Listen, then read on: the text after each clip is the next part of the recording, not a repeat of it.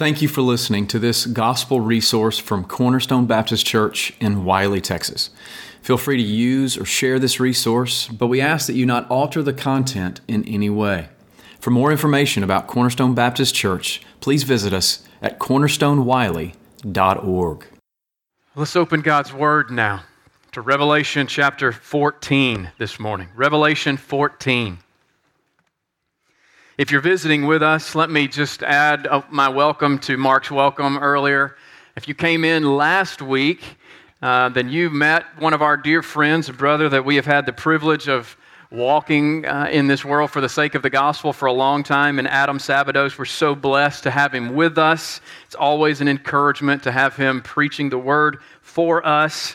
But this week you're stuck with me. My name is Justin. I'm one of the preaching or one of the elders here. I'm the main preaching pastor, and we are in the very middle of a study in the book of the Revelation. So Revelation chapter 14, starting in verse 6. And this is a this is a vision. We're in a section of the Revelation where we're seeing seven different visions uh, and it's right in between seven other things that we've seen. And before that, it was seven other things. John, the, the writer, has a thing for the number seven and the symbolism of that. Even going back to his gospel.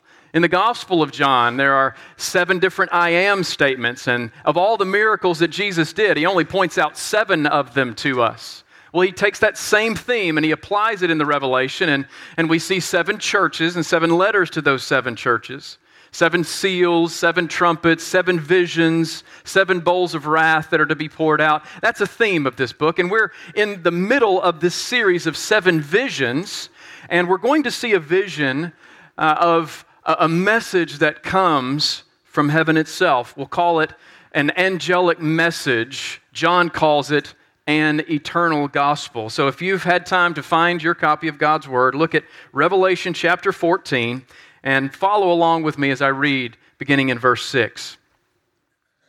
Then I saw another angel flying directly overhead with an eternal gospel to proclaim to those who dwell on earth, to every nation and tribe and language and people.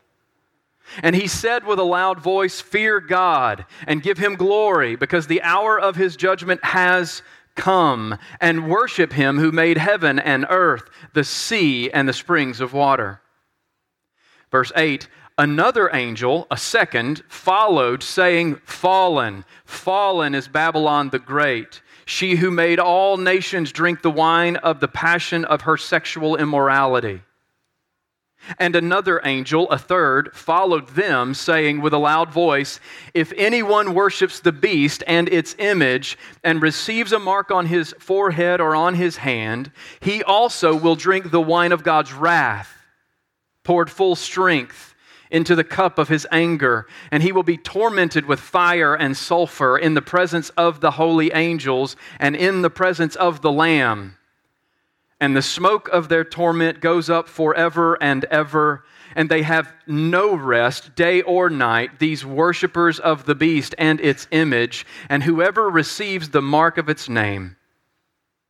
Here is a call for the endurance of the saints, those who keep the commandments of God and their faith in Jesus. And I heard a voice from heaven saying, Write this Blessed are the dead who die in the Lord from now on. Blessed indeed, says the Spirit, that they may rest from their labors, for their deeds follow them. This is God's Word.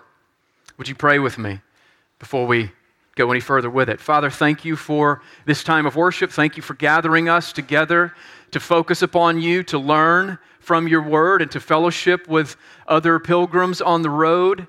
Thank you for the word that you have given to us to help us to know you and to understand the things that you have, uh, have shown to the children of men.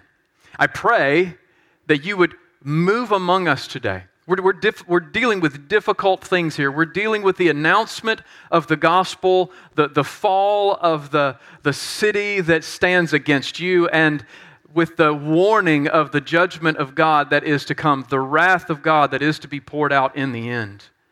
And so, Lord, it's a challenging thing to think about, much less to teach on. So, would you give me boldness and, and power through your Spirit to do my job? And would you allow us as a people to receive your word? And would you pierce us in our hearts where we need to be pierced? Would you comfort us with your truth, but also afflict us where we need to be afflicted? Have your way with us and accomplish your purpose. I pray in Jesus' name. Amen. It wasn't until 1852 that the first fire alarm system was invented. You might just think, well, fire alarms, that's not a big deal. We've always had fire alarms. Not necessarily.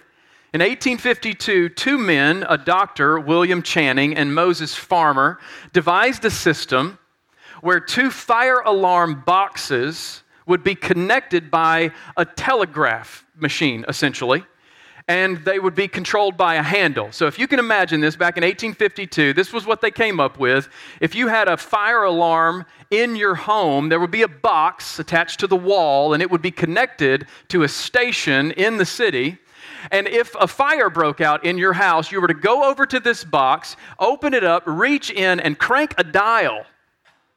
And that dial was going to send a signal through telegraph to the other end of that. And, and then the, the individual on the other end of that was going to wake up and figure it out and then notify the authorities, notify the fire department so that you know, they could come out and they could help you. Sounds like a pretty interesting. That was just the first one. It took about 40 years uh, for someone to come up with an electric version of that.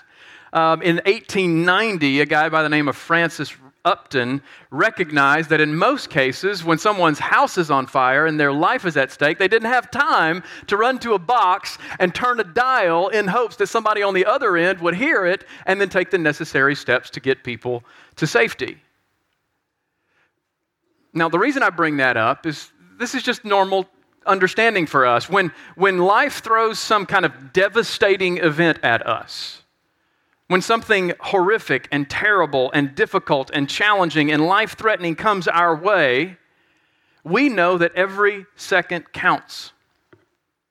We know in the case of a fire in a building or in a home, people need to be warned as soon as possible that they are in danger, and then they need to be able to take the steps that are necessary to seek safety as soon as they can. And we know that even with modern systems, those things don't always work. Just watch the news occasionally and you'll find out that they don't work. People die in house fires all the time. Now, I bring that up to think about alarms and to think about our safety because in the text this morning, in this particular vision, we see an alarm being sounded. It's an alarm that's coming from heaven, and it's coming in the form of a series of messages that ring out to warn the world that the judgment of God is coming. And the question is will people hear the warning and will they seek safety in the Lord Jesus Christ? Joel Beeke writes that this vision that we're looking at today is the testimony of God to a rebellious world. It's these three angels, and they all belong together because even though they share different messages, that, that their message holds together as a warning to the world. It's a warning to mankind that the judgment of God is coming. It's a warning to all of those, if we, if we know where we are and what we've been studying, it's a warning to all of those who've been deceived by the spirit of Antichrist to put their hope in something other than Christ, maybe even themselves. And it's a warning to them that the wrath of God is coming, and this message is to be preached to the ends of the earth. The first angel exhorts all of the inhabitants of the earth, every nation, tribe, tongue, and kindred, to fear God to worship him and to give him glory as the one who made heaven and earth. And they are to do this because the time is near for his judgment to fall. The second angel tells us that Babylon is fallen. Y'all remember Babylon from back in the Old Testament? Well, we have to understand what he's talking about here, but is talking about the destruction of that, that city that's set uh, over and against the city of God. And then the third angel warns everyone who has put their hope and confidence in the beast, those who have identified with the beast, that the wrath of God is going to be poured out upon them. This is a sober message. And oh, by the way, um, we're just a few sections away from the, the next series of sevens. And in that series, it's the seven bowls of God's wrath. And I know that when we talk about the wrath of God or the judgment of God or uh, you know, the eternal conscious torment of hell, that makes people uncomfortable. That even makes a lot of Christians uncomfortable. And yet, the Bible has much to say about this. Our Lord Jesus has much to say about this, and we need to heed the warnings of Scripture. So I'm not going to shy away from today or the messages that are coming. My purpose in preaching this morning is to clarify the gospel message as a word of eternal hope to those who repent and believe, and as a word of warning to those who reject Christ and remain in their sins. Those are my two purposes. Let's get back into the text. So, again, if you're visiting, if you're new with us, this is what we do. I read the text and I'll set it up and introduce where we're going. And then I want you to keep your Bibles open or keep your app up so that you can go back and look at the text because I want you to understand that I'm just trying to explain what God's Word says. And so let's go back to verse 6. Here's what it says as we look at this eternal gospel. John tells us, I saw another angel flying directly overhead with an eternal gospel to proclaim to those who dwell on the earth, to every nation, tribe, language, and people. And he said with a loud voice, Fear God, give him glory, because the hour of his judgment has come, and worship him who made heaven and earth, the sea, and the springs of water. Now, if you've studied the Revelation, then you may know that there are individuals who would say, in their interpretive scheme of the book, that this eternal gospel is not the same thing as the gospel of Jesus Christ that's preached and taught throughout the, the New Testament. They would understand it to fall in some future category that it's not actually the gospel of salvation through Jesus, but it's some other gospel, it's some other message. But listen, we know that that cannot be true. We know that that cannot be true because the scriptures teach very clearly that there is only one gospel, and anything else that purports itself to be a good news should be absolutely rejected. Do you remember what Paul said in the first chapter of Galatians? He said it this way, and it, it's just so on point. He said, If an angel from heaven comes to preach any other gospel than the true gospel of God's grace in Christ, let him be accursed. And guess what we have here in the Revelation? We have an angel who's preaching a gospel. And I summarize that that is the exact same gospel that the whole of the New Testament teaches us about the good news of what Christ has done for sinners like you and me upon the cross. Furthermore, in 1 Timothy chapter 2 and verse 5, we read that there is one God and there is only one mediator between God and men, and that is the man Christ Jesus who gave himself as a ransom for all the gospel message that we've been singing about and the gospel message that is being proclaimed here, that is being symbolized here in this particular vision, and the gospel message that I'm going to preach to you today, it hasn't changed. It will not change. It comes from God, and it is the good news of what Christ has done in his finished work on the cross for sinners like you and me. The gospel message is to be proclaimed to all those who dwell on the earth. The gospel is the good news. I like to point out when I talk about the gospel, I like to point out that the, the gospel is the essential or central message of our Christian faith. The central message of the Christian faith is not be a good person and God will love you. The central message of the Christian faith is not that you have a debt to pay, but you can do it on your own. The central message of the Christian faith is that God, our Creator, loved us to the point that He sent His Son to live for us, to die for us, and then raised Him from the dead three days later to show that He had, he had accomplished the only means of salvation that is available to anyone. The good news is that though you and I can't save ourselves, Christ came to save us, and He is a faithful Savior. In his love, he died in our place so that we can be forgiven of our sins. We can avoid the just punishment of sin that we deserve, and we could receive eternal life as a gift. That's the eternal gospel. And the fact that this messenger from heaven proclaims an eternal gospel should bring to our minds the responsibility that we bear as ambassadors for Christ in this age. Do not forget, brothers and sisters, that in this age, we, the church, have, have we bear a commission from our Lord Jesus to take the gospel message to the ends of the earth. We're to make disciples of all nations and baptize them and teach them to observe all that Christ has commanded. We take part in this, and that's very much what this vision is symbolizing. The gospel message that we have received is a message that we are also to proclaim. There is not a gift from God that is intended to simply terminate on your joy and happiness. Every gift that God gives you is intended to be shared with others, especially this gospel gift.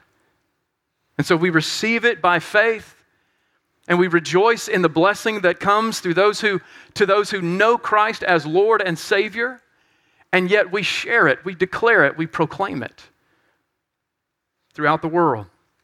We've been sent out to declare it, call people to receive it, and to warn them what will happen if they do not.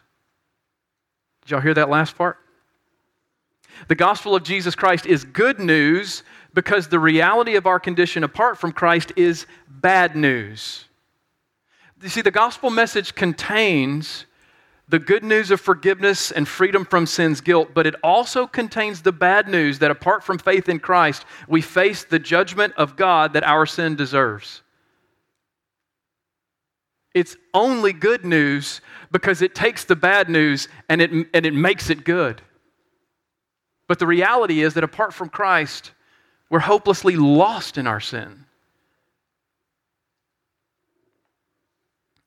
Here in verse 7, the angel focuses his energy to proclaim the judgment of the gospel. Now, we've been trained through long years of teaching to let our hearts linger on the love of God displayed in the gospel, haven't we? We've been trained through long years of teaching to focus our, our affections, to focus our minds, to focus our hearts. When we think gospel, we think good news, we think grace, we think love. And yet, if we're not careful, we can neglect that there is more to the gospel than just that. There's this warning that apart from faith in Christ, you are still in your sins. The justice of God is an attribute that we must not neglect. When we look upon God's judgment, I've already mentioned that it makes us uncomfortable, some of us, to think about the wrath of God. If there's a, a doctrine within the Christian corpus that the world hates the most, it probably would be the wrath of God and the, the judgment of God. And that t- has a tendency to creep into our own thinking. And if we allow that to happen and we look upon God's judgment and we fail to see how it highlights His glory, how it elevates His justice, then we have a short sighted, truncated view of our Lord and His message. In Romans chapter 1, just before what we read earlier in our scripture reading, the Apostle Paul holds the salvation of God and the judgment of God together as a declaration of the gospel. Let me read this to you. This is from first, uh, Romans chapter 1, verse 16. For I am not ashamed of the gospel, for it is the power of God for salvation to everyone who believes, to the Jew first and also to the Greek. For in it, the righteousness of God is revealed from faith for faith, as it is written, the righteous shall live by faith. But then he gives us the other side of it. For the wrath of God is revealed from heaven against all ungodliness and unrighteousness of men who by their unrighteousness suppress the truth. There's a bridge there. He says, in the gospel, the forgiveness of God, the righteousness of God is revealed to those who have faith. But the wrath of God is revealed to those who suppress the truth in unbelief. Paul wants to make very clear in Romans chapter 1, verses 16 through 18, that there are two sides to the gospel the grace of God and the justice of God. In other words, the gospel of Christ holds out the amazing promise of forgiveness and salvation to those who embrace Christ, but it holds out the fearsome wrath of God for all those who reject the truth in their unrighteousness. Both grace and justice adorn the gospel. Don't have a one sided view of this message. And notice in verse 7, if you go back to chapter 14, verse 7 in the Revelation, notice in verse 7 that this gospel requires something of those that hear it. They are to fear God, they are to give Him glory. because the hour of his judgment has come, and they are to worship him who made heaven and earth, the sea, and the springs of water. So those who hear the gospel call are, are called to fear God, that's a response, and to give him glory and to worship him. And since we know a couple of things, since we know that fear is the beginning of wisdom, and this call to worship seems to imply that these individuals are not worshiping the Lord, I believe that we can understand that this is, this is refer- that the, the angel is proclaiming the gospel to those who ha- have not yet received Christ, right?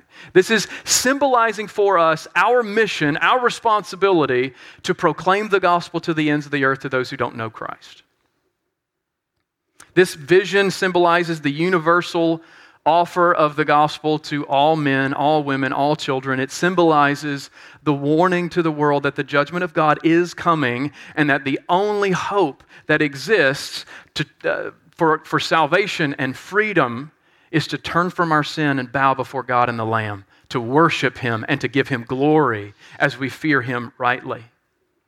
And this warning is urgent because the angel says the hour of his judgment has come. Now, that's a warning for where we're going next week, because next week in this series of visions, we're going to see the reapers come out and they begin to reap. Because in that particular point of the vision, the judgment of God has begun to fall.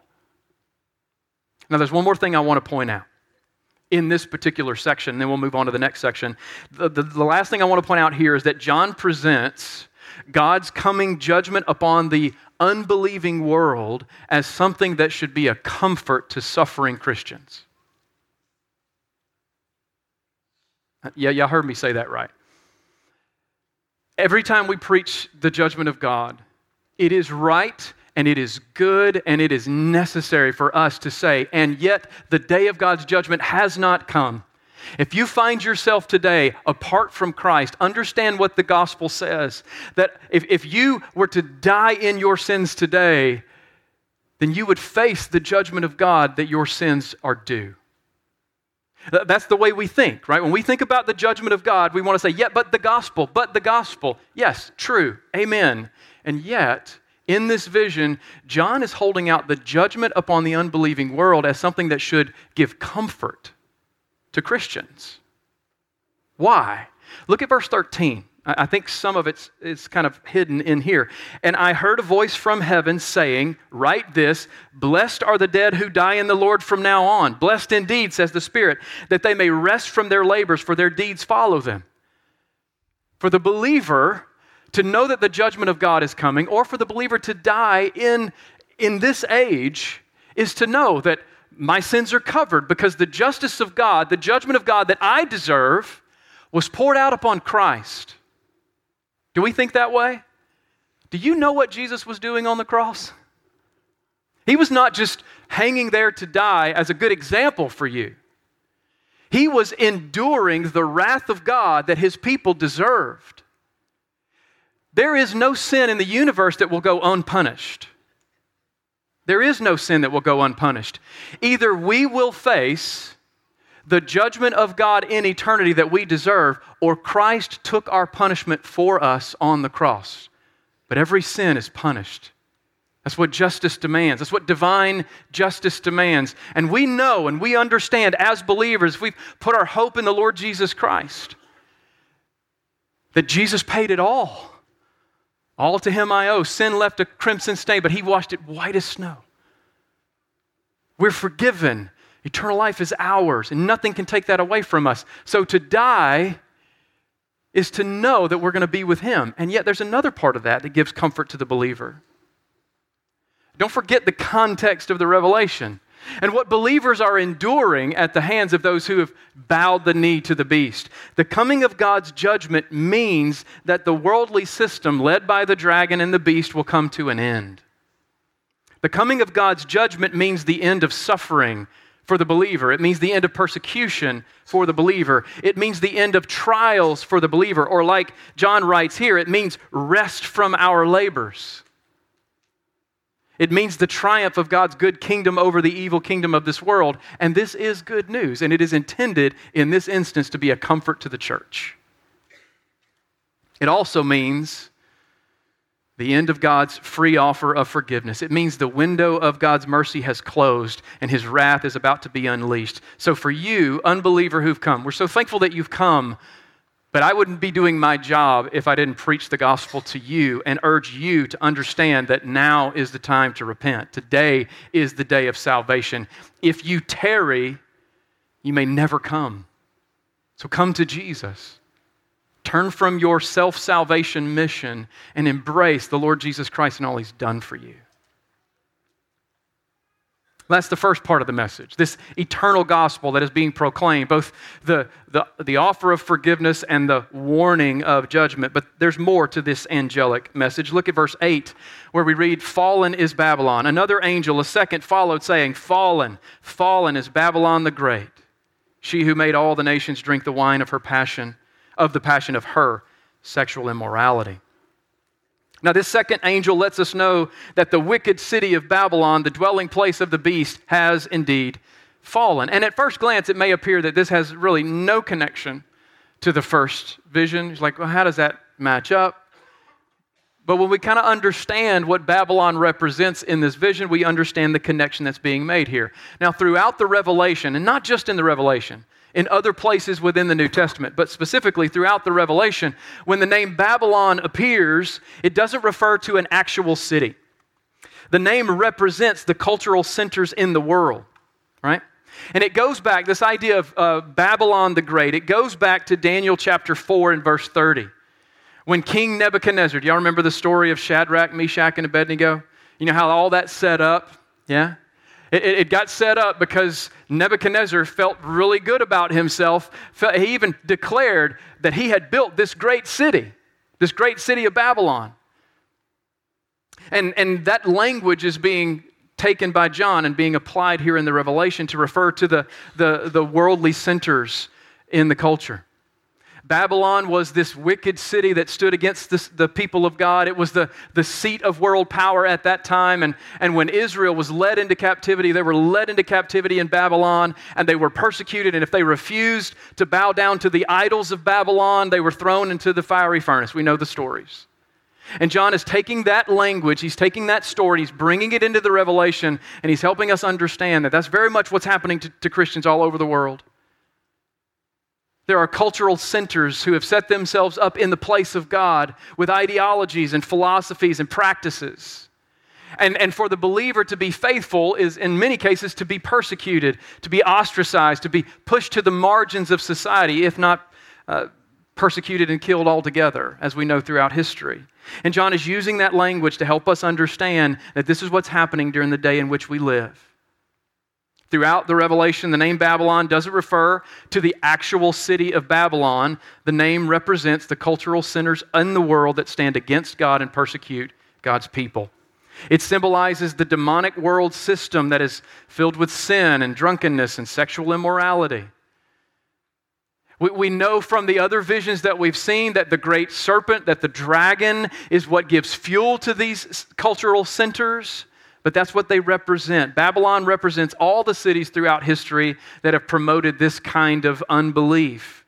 Because Babylon, in a spiritual sense, is the spiritual capital city where the spirit of Antichrist rules the hearts of men. Think about the Tower of Babel and the city there. That was the first Babylon, if you use it in a spiritual sense. Or think about Sodom and Gomorrah that was a, a, Babylon in that sense. Think about Egypt and what it stood for, what it represented as a persecutor of the people of God and a temptation for the people of God to turn away and worship idols.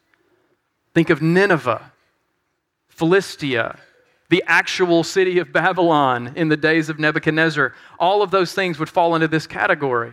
In other words, we're not looking at one city, we're looking at this city as a symbol for all cities that stand against God. In the New Testament, you might think of Rome. Today, you might think of Las Vegas or San Francisco or New York. In the Revelation, Babylon is a reference for the converging of evil in cities all over the world, spiritually speaking. And Babylon is still a force today. It's where man sets himself up against the truth and power of God. Babylon is the world opposed to Christ and his people. And how many of us are willing to admit that we still feel the tug of Babylon every day? The ideas, the immorality, the pursuit of prestige and money and power.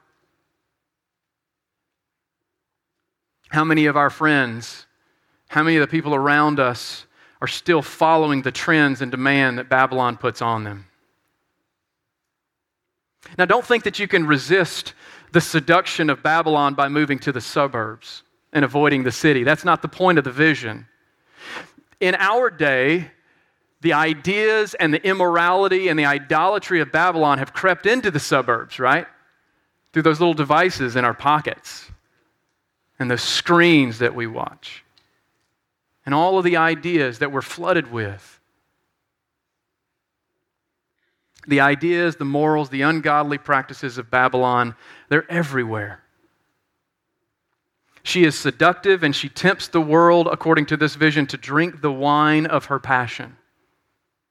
She promises something, but she can't deliver on those promises. She promises peace, but provides no, pre- no peace. She promises fulfillment, but people just keep going back for more and more and more because there is no fulfillment. She promises to keep people secure, but the angel said, Babylon has fallen.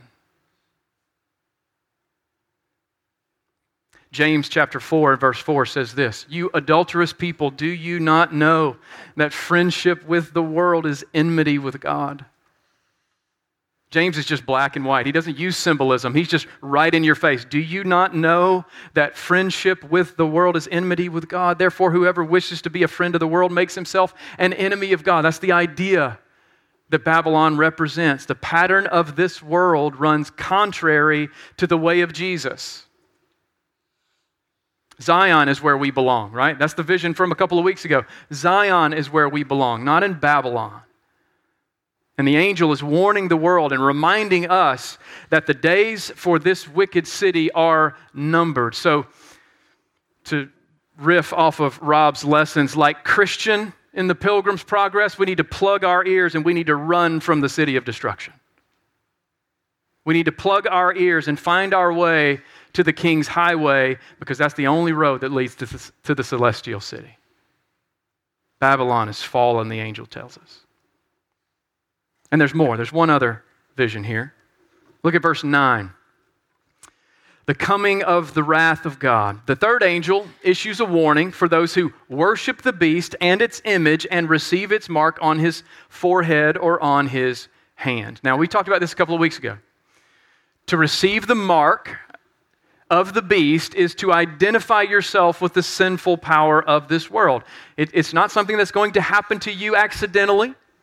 It's something uh, that identifies you as having put your hope and confidence in the worldly system.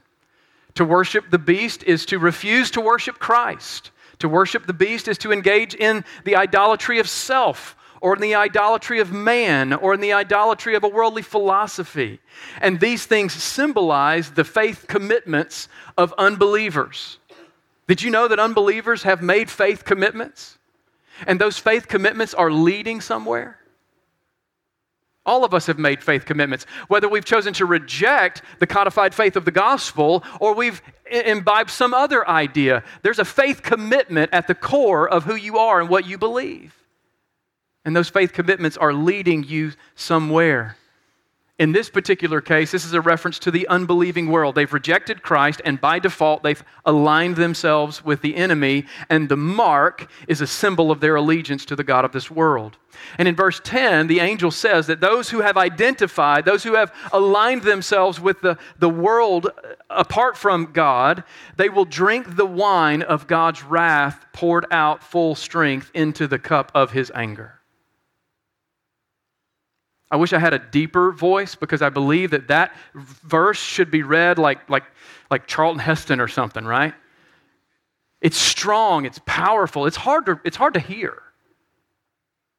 But it's one of those verses, it's one of those phrases that should cause us to stop and think.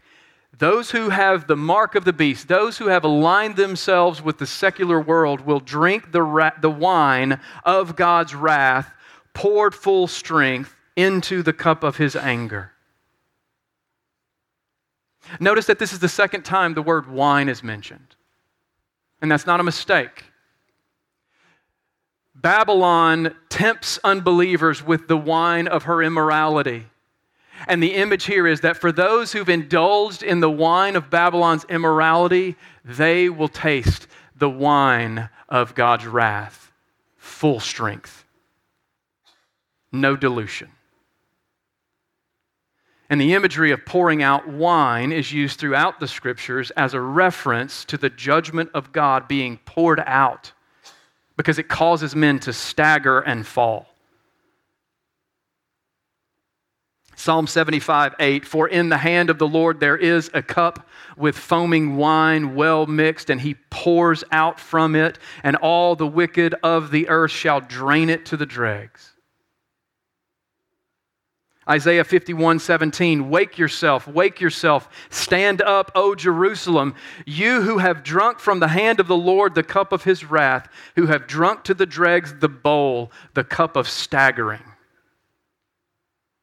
What is the symbolism of this? It's, it's odd, but there is symbolism in the Old Testament and here in the Revelation. That's the way it's being used.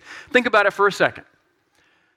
Whether you're a teetotaler or you don't ascribe to that, if you drink too much wine and you try to walk, what are you going to do? You're going to fall, you're going to stagger because that's what alcohol does. It, it, it, influences you. And when you drink to the point of excess, it influences everything about you. It influences the way that you think, it influences the way that you speak, it influences the way that you act and the way that you walk.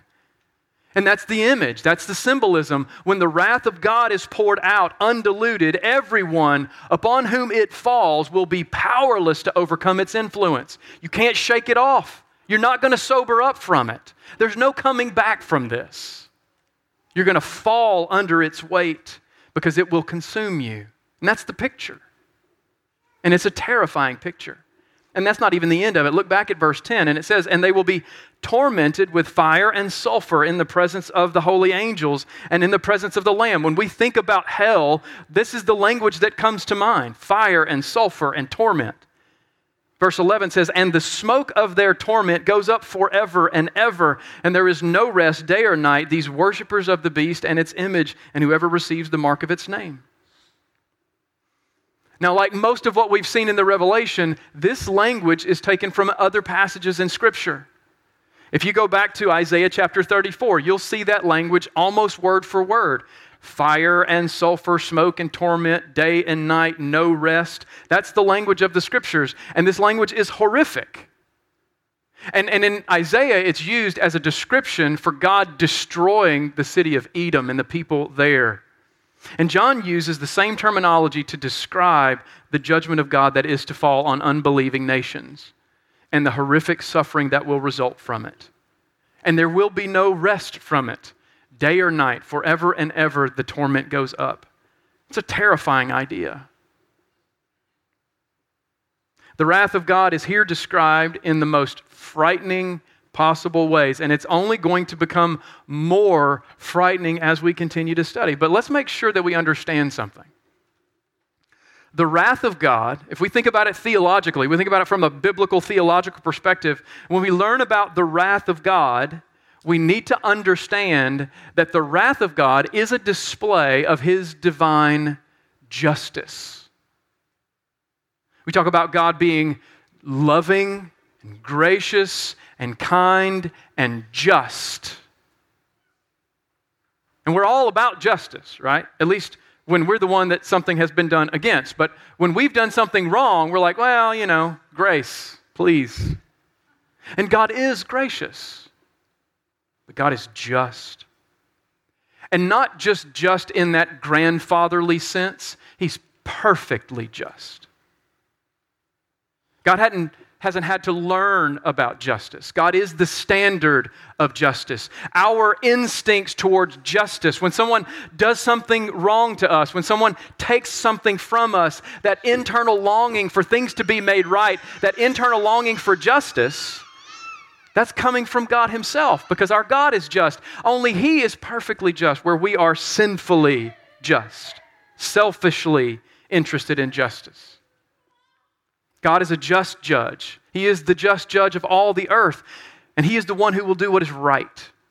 And his wrath, his judgment, is the perfect response to the rebellion and sin of humanity, as well as we'll see in Revelation 20 to the rebellion and sin of Satan himself.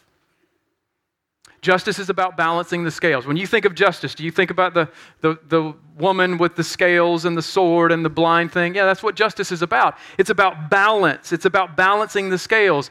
Justice requires a punishment that accurately fits the crime. And we all know this, right? We, we believe that our society is just in that sense that when we commit crimes, there is a punishment that follows. If you get caught speeding on your way home because you want to see the Cowboys game, I don't even know when the Cowboys are playing, I'm just using it. We're going to go with it. If you get caught speeding, then you know there's going to be a punishment. It's going to be a fine, and your insurance is going to go up, right? You take somebody's life, you're going to spend some time behind bars, right? The crime and the level of the crime we commit is commensurate with the level of punishment we receive, or at least it should be. I think our culture has kind of forgotten that in some senses.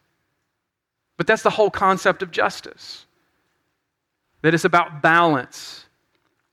As we look on, and, and here's the point I'm trying to make as we look on the horror of God's wrath being poured out, understand that that is a just punishment for the sins of the world.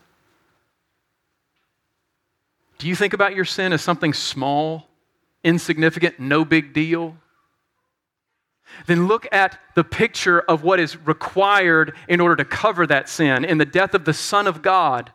Or look at the picture of God's judgment the eternal torment which goes on forever and ever, which is required to balance the scales. We've grown to think about our sin as something small and insignificant, as something that we've got under control. But the scriptures keep coming back to us and saying, No, you don't have this under control, and you do not fully understand the sinfulness of your sin. Look, I get to stand up here on the, at the beginning of the week, having spent a whole week studying this and proclaiming it with boldness, I hope, but it doesn't show you all the wrestling that I've done over my own sin that was revealed this week as I'm studying this text. It is a good and right thing for us to be laid bare before God's word so that we can understand who He is, what we've done, and what He's done to accomplish our salvation, and so that we can see in those that don't know Christ just how much they need to hear the gospel. God's wrath is his fair and righteous response to our sin. And notice that the Lamb is present when this happens. Look back at verse 10. They will be tormented with fire and sulfur in the presence of the holy angels and in the presence of the Lamb. The one who endured the wrath of God deserving by sinners like you and I who believe, is also the one who's going to ensure that the justice of God is poured out in the end. And those who rejected Christ in life will be forced to acknowledge him as they are held accountable for their sins against God. God's wrath is real. Hell is eternal. It goes on forever and ever because God is infinitely glorious, infinitely important, and he's the one we've sinned against the wrath of God will never be exhausted. Hell is a place from which there is no escape or comfort. But, friend, hell can be avoided. Jesus has come to rescue us from our guilt and the shame of our sin and from the power of sin and the guilt of sin. He died on the cross to pay the price for our sin so that we don't have to pay that price ourselves. Like I said earlier, Jesus paid it all. Therefore, all to him we owe. He came to rescue us from the awful reality and divine justice of God's wrath. So fear God and repent. And in conclusion, I, those are, there's three things I want to talk about, and it starts with that fear God and repent. And that's hard for us because our hearts are naturally tuned to me first, right? We're all little me monsters. Me, me, me. Did I forget to mention me? Right? That's, that's who we are. We're, we're naturally interested in ourselves more than others.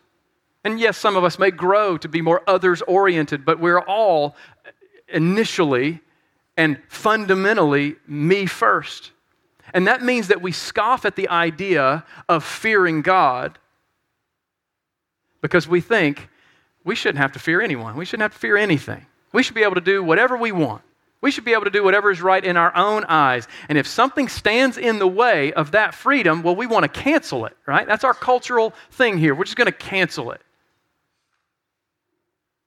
But at the heart of the gospel message is a call to acknowledge God as God.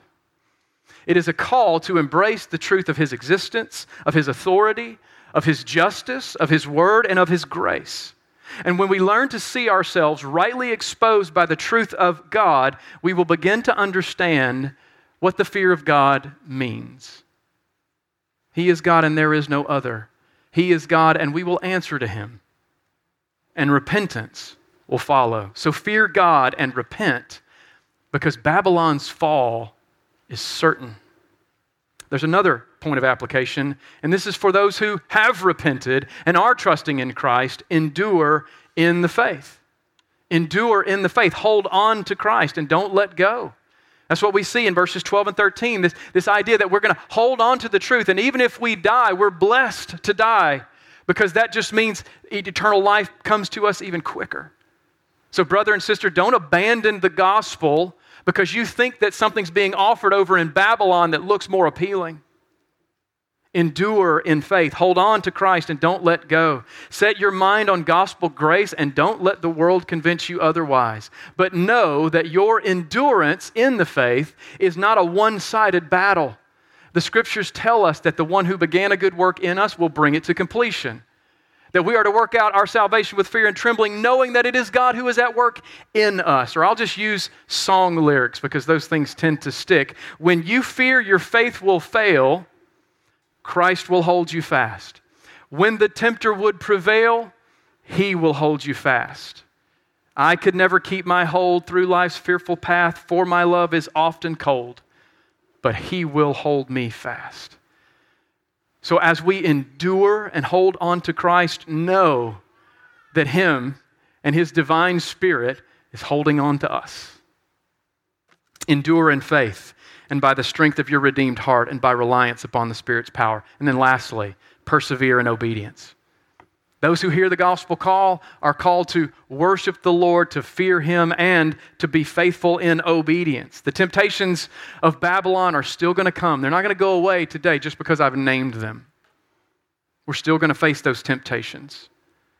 But the Lord calls us to be faithful. He calls us to, to follow His commands, and His commands are things like this believe in me, deny yourself, take up your cross, love one another. These are the commands of Christ persevere in obedience. He, he urges us to go into the world and make disciples. Are you active in the work of disciple making?